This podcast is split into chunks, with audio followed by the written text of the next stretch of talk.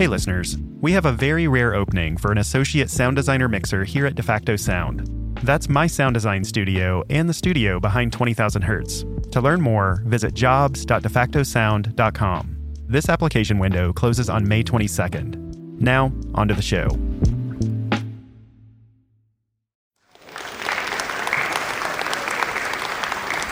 It's an honor to be here with you all.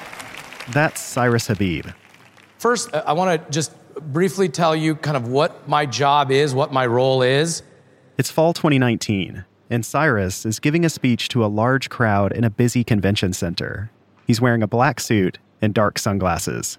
Most people here in Washington State are too polite to ask the question, what do you actually do? For the last two years, Cyrus has been the lieutenant governor of Washington state. That means he's the second in command of the state's political system. I serve as number two in the executive branch. As he talks, he grips a microphone in one hand and gestures to the crowd with the other. He looks confident, like the successful politician that he is. If things worked out for you this year, if your business did well, your family's doing well, I'll take the credit for that. People are predicting big things for his career. They're already talking about him as a possible candidate for the next governor, even though he's still in his 30s. I'm for making sure that we give everyone the best opportunity. Not any opportunity, but the best opportunity. But Cyrus won't become governor because not long after this speech, he announces that he's giving up politics entirely, that he's becoming a Jesuit novice and taking a temporary vow of silence, and that he will now pursue a life of poverty, chastity, and obedience. My office in a few different ways. First of all, no more speeches, a program which is the first of its kind. No more applause.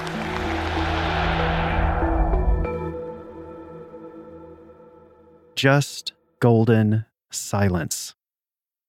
You're listening to 20,000 Hertz.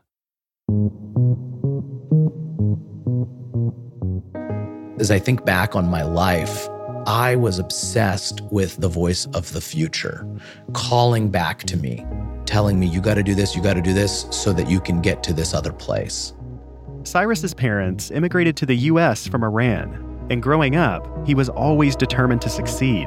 Perhaps this has to do with losing my eyesight to cancer as a child, becoming blind, and forming a kind of compulsive need to be seen as successful. That urge to succeed continued into his political career. First, he served in the state House of Representatives, and then the state Senate. It was exhilarating for me to be around a lot of people. It was exhilarating for me to speak to huge audiences. It was exhilarating for me when we would have lobby days at the legislature and you'd have thousands of people coming by. Cyrus's political future looked really bright. I was achieving more and more success. I had collected all kinds of accolades and achievements. But despite all of these achievements, he never felt satisfied. As those things were happening, I felt a greater and greater sense of emptiness. Each time I would obtain one, the desire would come even more quickly for the next thing. Worst of all, the voices in his head just wouldn't let him be. Voices of the past, you know, people suggesting that there's things I can't do because I'm blind uh, and I need to prove them wrong. Maybe voices from the future saying, You're going to love it when you reach this next stage. Maybe voices of others in the present saying, Cyrus, you really ought to think about doing this. Cyrus, you're what our country needs. These are the kinds of voices, some fictional, some real, that had crowded out my own desires. Or my own desires. My own desires actually had nothing to do with any of those things. To fix this, some people might try looking for a new job. Others might start exercising or spending more time with their family. But Cyrus had a different idea. I had read James Martin's book, The Jesuit Guide to Almost Everything, in which he talks about his life as a Jesuit And so that had kind of planted a seed in me of interest in this life. What would it be like to live in a religious order? What would it be like to take vows and to simplify my life drastically? What would it be like to live a life dedicated to serving others? While he was still lieutenant governor, Cyrus decided to visit a Jesuit ministry.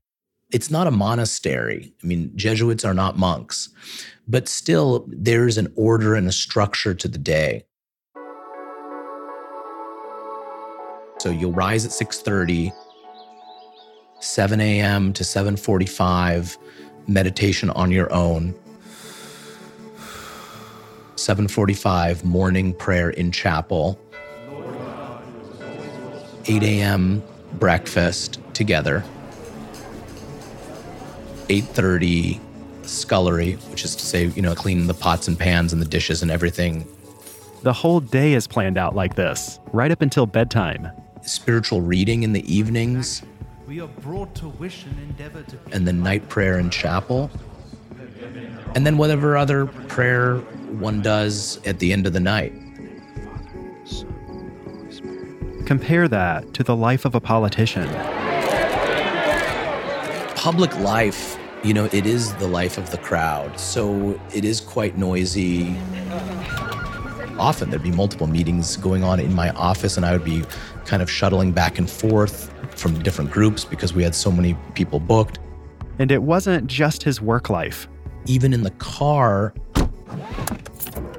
I would turn on podcasts. But an old law calls for them to vote separately. And now I look back and I think I did try to squeeze every bit of input into my life, even in moments that could have been downtime, all the way till I fell asleep. Currently 30 is now this national figure. They think it probably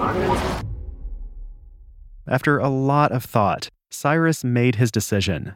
He finished his term in office, then sold his apartment. He gave up his possessions and left to begin his new life as a Jesuit. When people tell me, I'm so surprised, I'm so shocked, Cyrus, to hear that you left politics behind and this career and everything to become a Jesuit. And I say, Well, if you're surprised, how do you think I feel? I mean, truly, I am still surprised. Cyrus made the most surprising career decision anyone could possibly imagine. That's policy advisor and political strategist Justin Zorn. He made an announcement that he was taking a vow of poverty, chastity, and obedience as a novice Jesuit priest. And in the New York Times, Frank Bruni described it as politician takes sledgehammer to own ego. Throughout his career, Justin's worked on all kinds of projects. Environmental justice, economic justice, climate, foreign policy, and I'm also a meditation teacher. I taught meditation on Capitol Hill. There were a few members of Congress who had a real just necessity to find a way to slow down, to tune into the breath, to tune into the workings of the mind and how to manage the neurosis and the intensity and the noise of life and politics. Like Cyrus, Justin finds that noise to be pretty exhausting. You know, cable news constantly running in the office, That's your choice. That's your choice. My choice. this nonstop parade of meetings and tours and phone calls and negotiations and fundraising sessions and emails and every requirement you can imagine at the auditory level of the noise and also the informational level of the noise.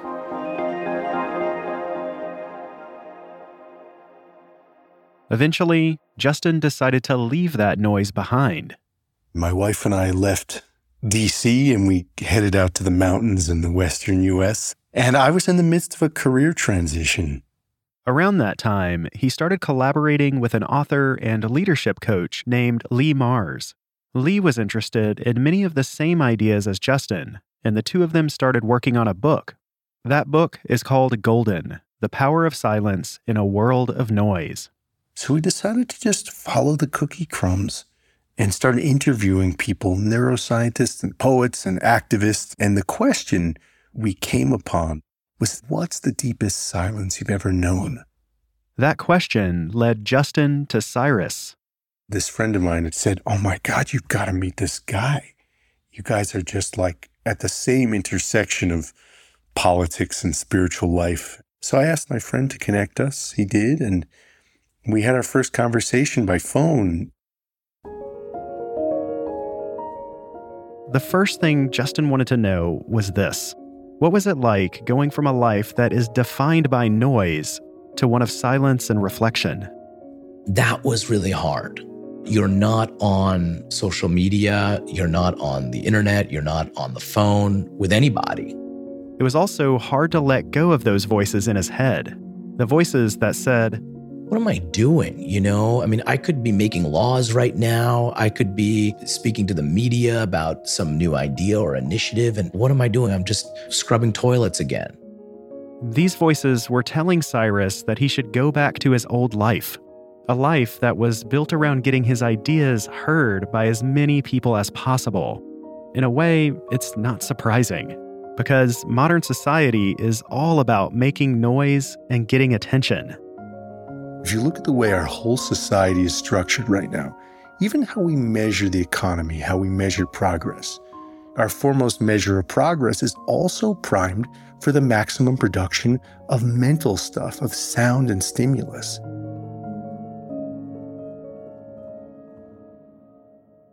But for Cyrus, the hardest part was still ahead, because as a Jesuit novice, he had to go through an entire month without speaking or being spoken to. He couldn't even write an email or send a text. The first few days were pretty hard just because you're not used to silence. And, you know, after a couple days, you think, oh my God, it's been so long. And then you realize, oh my God, there are 28 more days of this. A vow of silence is supposed to help you discover spiritual truths. But when you experience something profound, it's natural to want to talk about it. Because I am an extrovert, it was hard for me to get over that instinct to orally verbalize things to other people. You know, I would experience something in prayer or I would think of something and I'd instantly want to tell people about it. I'd want to talk to my friends about it or I'd want to talk to my mom about it or someone I'm close with. So that was really hard. Cyrus completed his 30 days of silence, and that experience taught him some valuable lessons.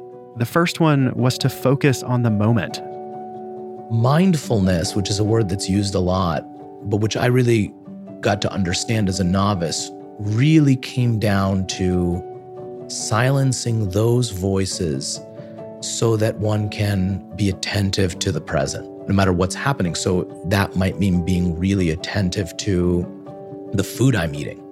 It might mean being really attentive to the conversation I'm having or really attentive to the dishes I'm washing you are encountering the divine. You are encountering beauty, truth, and goodness in what you do. The key is can you notice it? Do you notice it?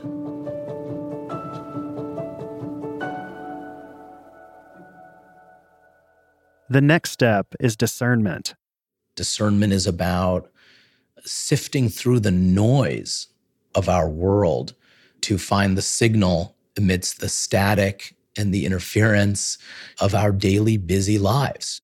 And there's a lot of static out there. The professor at the University of Michigan estimated through years of research that the average person has to listen to something like 320 State of the Union addresses worth of internal chatter in their head every single day. We are all trustees of the American people. But with a little practice, you can turn down the chatter and focus on what you really care about. And that's when the real change can begin.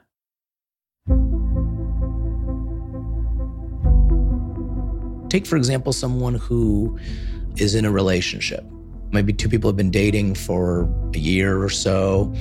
And, you know, now all of a sudden they seem to be arguing all the time that could mean any number of things. It could mean that there's an invitation there to change, to be kinder. It could mean there's an invitation to call the other person out and to advocate for oneself.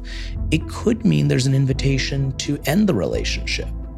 Who knows, right? Well, that's the question. We got to discern what's going on here and truly to believe that even in the most difficult circumstances, even in something like having cancer, even in something like becoming blind. There are myriad invitations to grow, invitations to become more fully oneself, more fully human. But to find that still small voice, one has to go through a process of noticing and learning. Through this process, Cyrus managed to find his true inner voice. It was a voice that said, Deep down, I want to be nourished. Deep down, my heart desires a vocation, a life that is rewarding, that lets me be my loving self, that lets me grow in my loving approach to the world and to others, a life of balance. So it's a turning inward to the self, and it's also then a turning upward, a moving upward to the transcendent.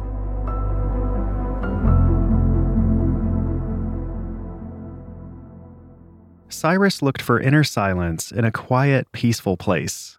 But how do you find that same peace in one of the noisiest, most chaotic places on Earth? You have a prepaid call from Jarvis Masters, an inmate at the California State Prison, San Quentin. My name is Jarvis Masters. I have been an inmate at San Quentin Prison for almost 40 years. I hope you take time to listen to my story. That's coming up after the break. The hardest part of starting a business is coming up with a great idea. For every air fryer, video doorbell, or smart speaker that's sold in huge numbers, there are thousands of others that never made it. So that's the hard part. Now, here's the easy part selling online with Shopify. Shopify is the global commerce platform that helps you sell at every stage of your business. You don't need to know how to code or understand anything about design. And you definitely don't need a degree in accountancy. Just choose the template you like, upload some descriptions and images, and you're ready to start selling. You're probably already using Shopify and don't even realize it. That's because, according to their own data, Shopify powers 10% of all e commerce in the US. Huge companies like Allbirds, Rothy's, and Brooklinen use Shopify, along with millions of other entrepreneurs from 175 countries around the world. Here's how you can get started. Sign up for a $1 per month trial period at shopify.com slash 20k, all lowercase. Go to shopify.com slash 20k now to grow your business, no matter what stage you're in. Shopify.com slash 20k.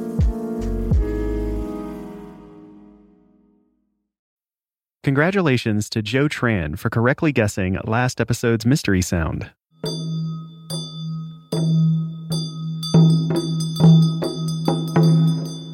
That's the beginning of a particular Buddhist mantra. Specifically, you can hear a bell known as a drilbu and a double sided drum called a damaru.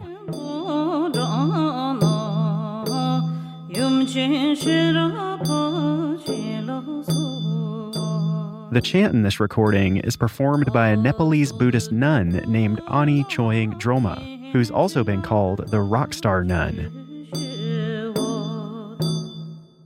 And here's this episode's mystery sound.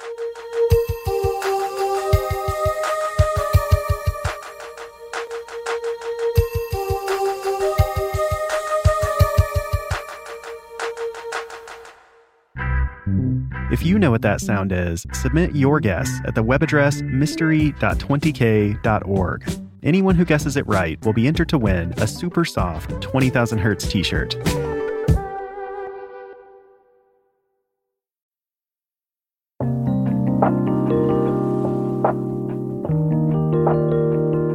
Even in a quiet place, it can be really hard to find peace because there's always the incessant chatter in our heads. But how much harder would it be if you were surrounded by nonstop noise?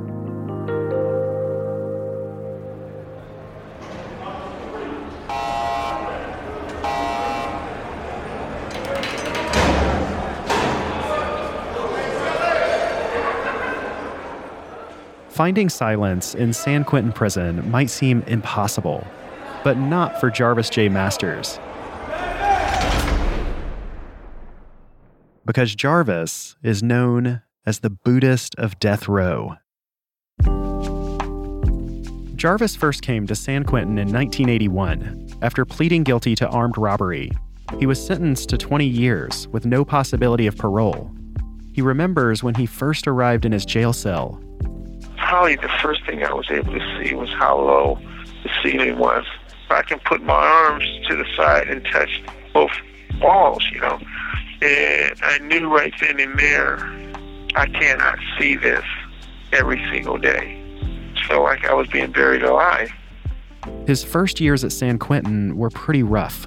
I was stubborn, I was mad, I was angry, and all I was learning from San Quentin is what not to do.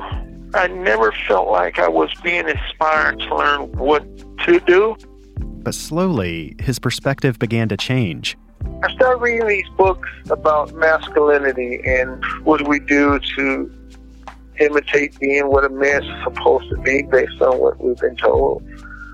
So I was reading a lot of these books, and they were really good books for me to read because they really started to tear away what I thought I should look like, sound like, and be like.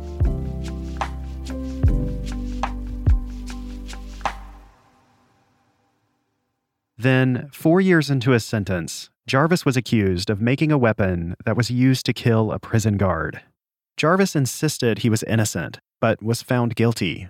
It's a complicated case, but there are a lot of people who think Jarvis was wrongly convicted.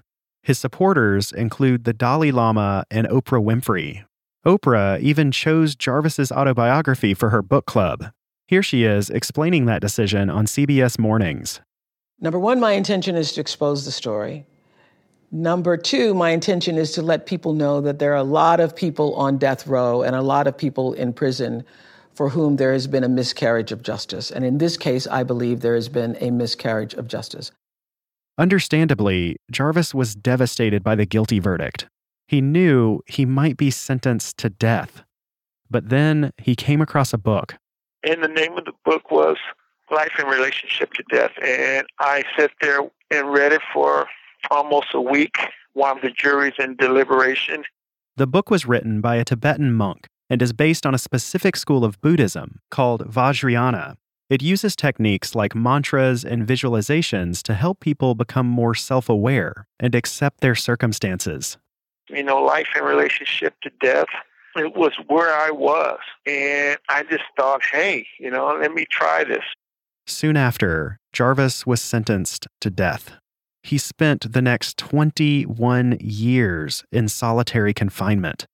During that time, he wrote to the author of Life in Relationship to Death, who came and visited him in prison. Then, Jarvis took what's called the refuge vow and committed himself to Vajrayana Buddhism.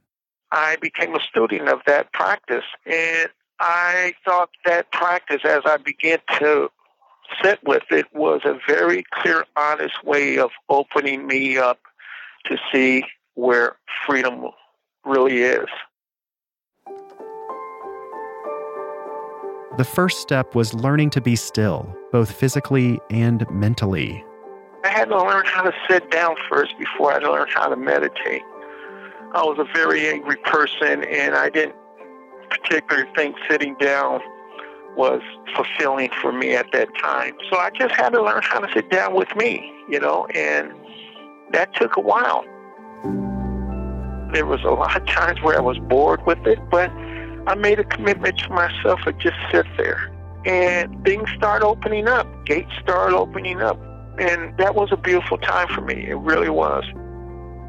In 2007, Jarvis was finally allowed to leave solitary confinement, and that meant a lot more noise. But Jarvis kept using the techniques he had learned to find peace within that noise. I hear the noise, but I'm not listening. I can learn to give the noise its due, but not let it dictate what I want to do. I can walk around and feel very quiet within my own body, with my own way of thinking. And I guess that's been sort of like my meditation. It doesn't try to control what I do, it tries to ease me through what I'm doing. It's a gift. It's a gift because it honors you in a way that allows you to receive the benefits of just holding that silence, you know. It's a gift because no one knows what I hear but me.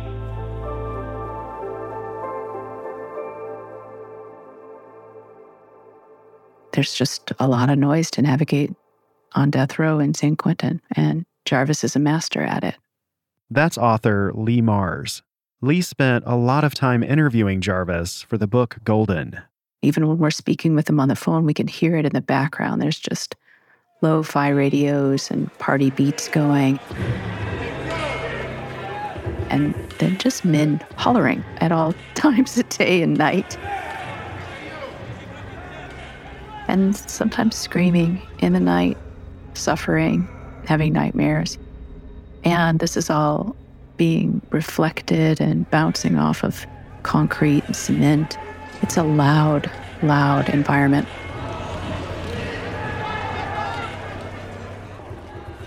And it's not just audible noise that prisoners have to live with. There's also informational noise. Cases and appeals and documents, legal documents, and the situation of their trials or retrials, and there's more information available than ever before for them to fixate on or perhaps to be a key to their someday release. And then internally, there's the reverberation of state sanctioned death and trauma, regret, and worry. Strangely, Jarvis finds it easier to find peace when the prison isn't totally silent. There's a certain amount of noise that is necessary for him to feel quiet in prison. If it gets too quiet there, as you might imagine, it's not good. It might mean the guards are about to do a raid, you know, a search, that something's brewing, some trouble is brewing. So he was describing it in this way that was really helping me understand. He's like, I like the noise because I like the silence right beside that noise. After 30 years of meditating, Jarvis has a lot of practice calming his mind. But even for him, it's not always easy. It can bother you in a way where you're overthinking things. You're trying to direct where everybody should be at. And that's a problem for me. Trying to push things to work the way it should work. I do start that way a lot of times, you know, frustrated. But rather than trying to fight that anger, he's learned to let it pass. I think for a lot of people, it's accepting the fact that we might have to start our day off like that. It's accepting the fact that, hey, you don't belong in this place. And you should have a problem with it because this is a form of meditation. Looking at this stuff and trying to figure out how do I dissolve it into nothing? How does it move from what it is now into some kind of acceptance once Jarvis has found his inner silence, he can then start to listen to his internal voice. But in his case, he's not listening for discernment. Instead, he's listening for compassion. What my whole trip is to find the gates that was just going to open me up to understanding how compassion works inside a prison system. I see guards in a lot of pain and suffering, and I say, wow, this guard may be going home to his son I would see violence and I say, wow, how can I participate in compassion? And I start realizing that we all suffer to some degree or another and that I was not alone. Jarvis also uses that compassion to connect with his fellow inmates. Just getting enough space to find quiet, to find stillness in oneself, allowed him to notice the little scars on the men, on their hands or on their faces. And he would occasionally ask about those. Hey, what happened? You know, knowing that it was a story. It was a story that probably led to a really tough childhood, a broken foster care system, violence at home. So for him, silence has a direct connection to compassion, and that changes his relationship to the men he's with.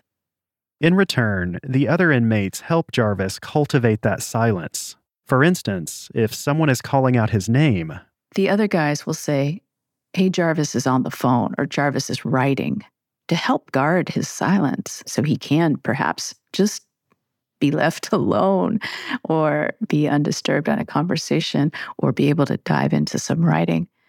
I just loved learning that they do that.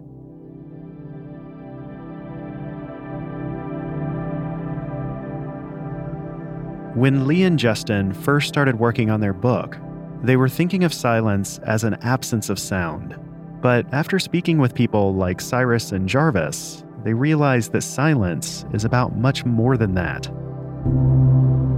There's an engagement, there's an aliveness when we're really engaging silence, we're engaging this presence that's teeming with life and joy and ecstasy.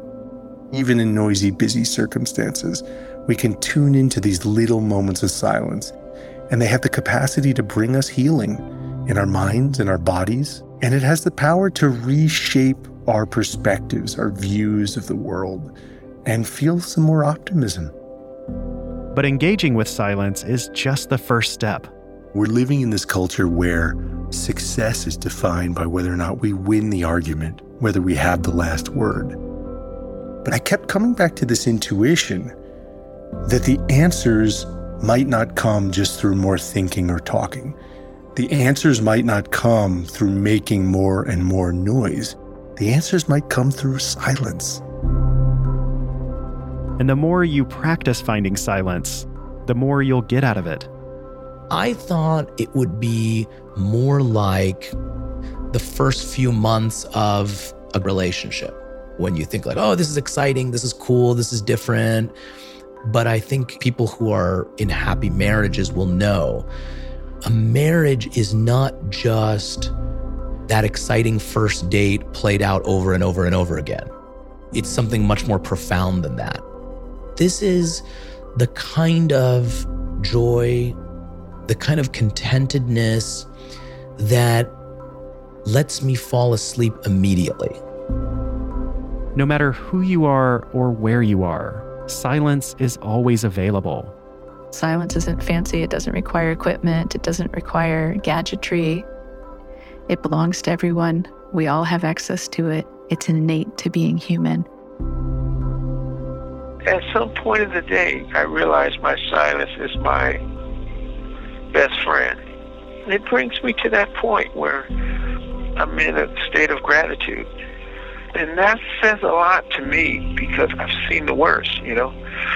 It's just blows me away that by being quiet, you can receive these kinds of gifts. You can get this kind of knowledge. It's given me the gift of having realized what time means to me.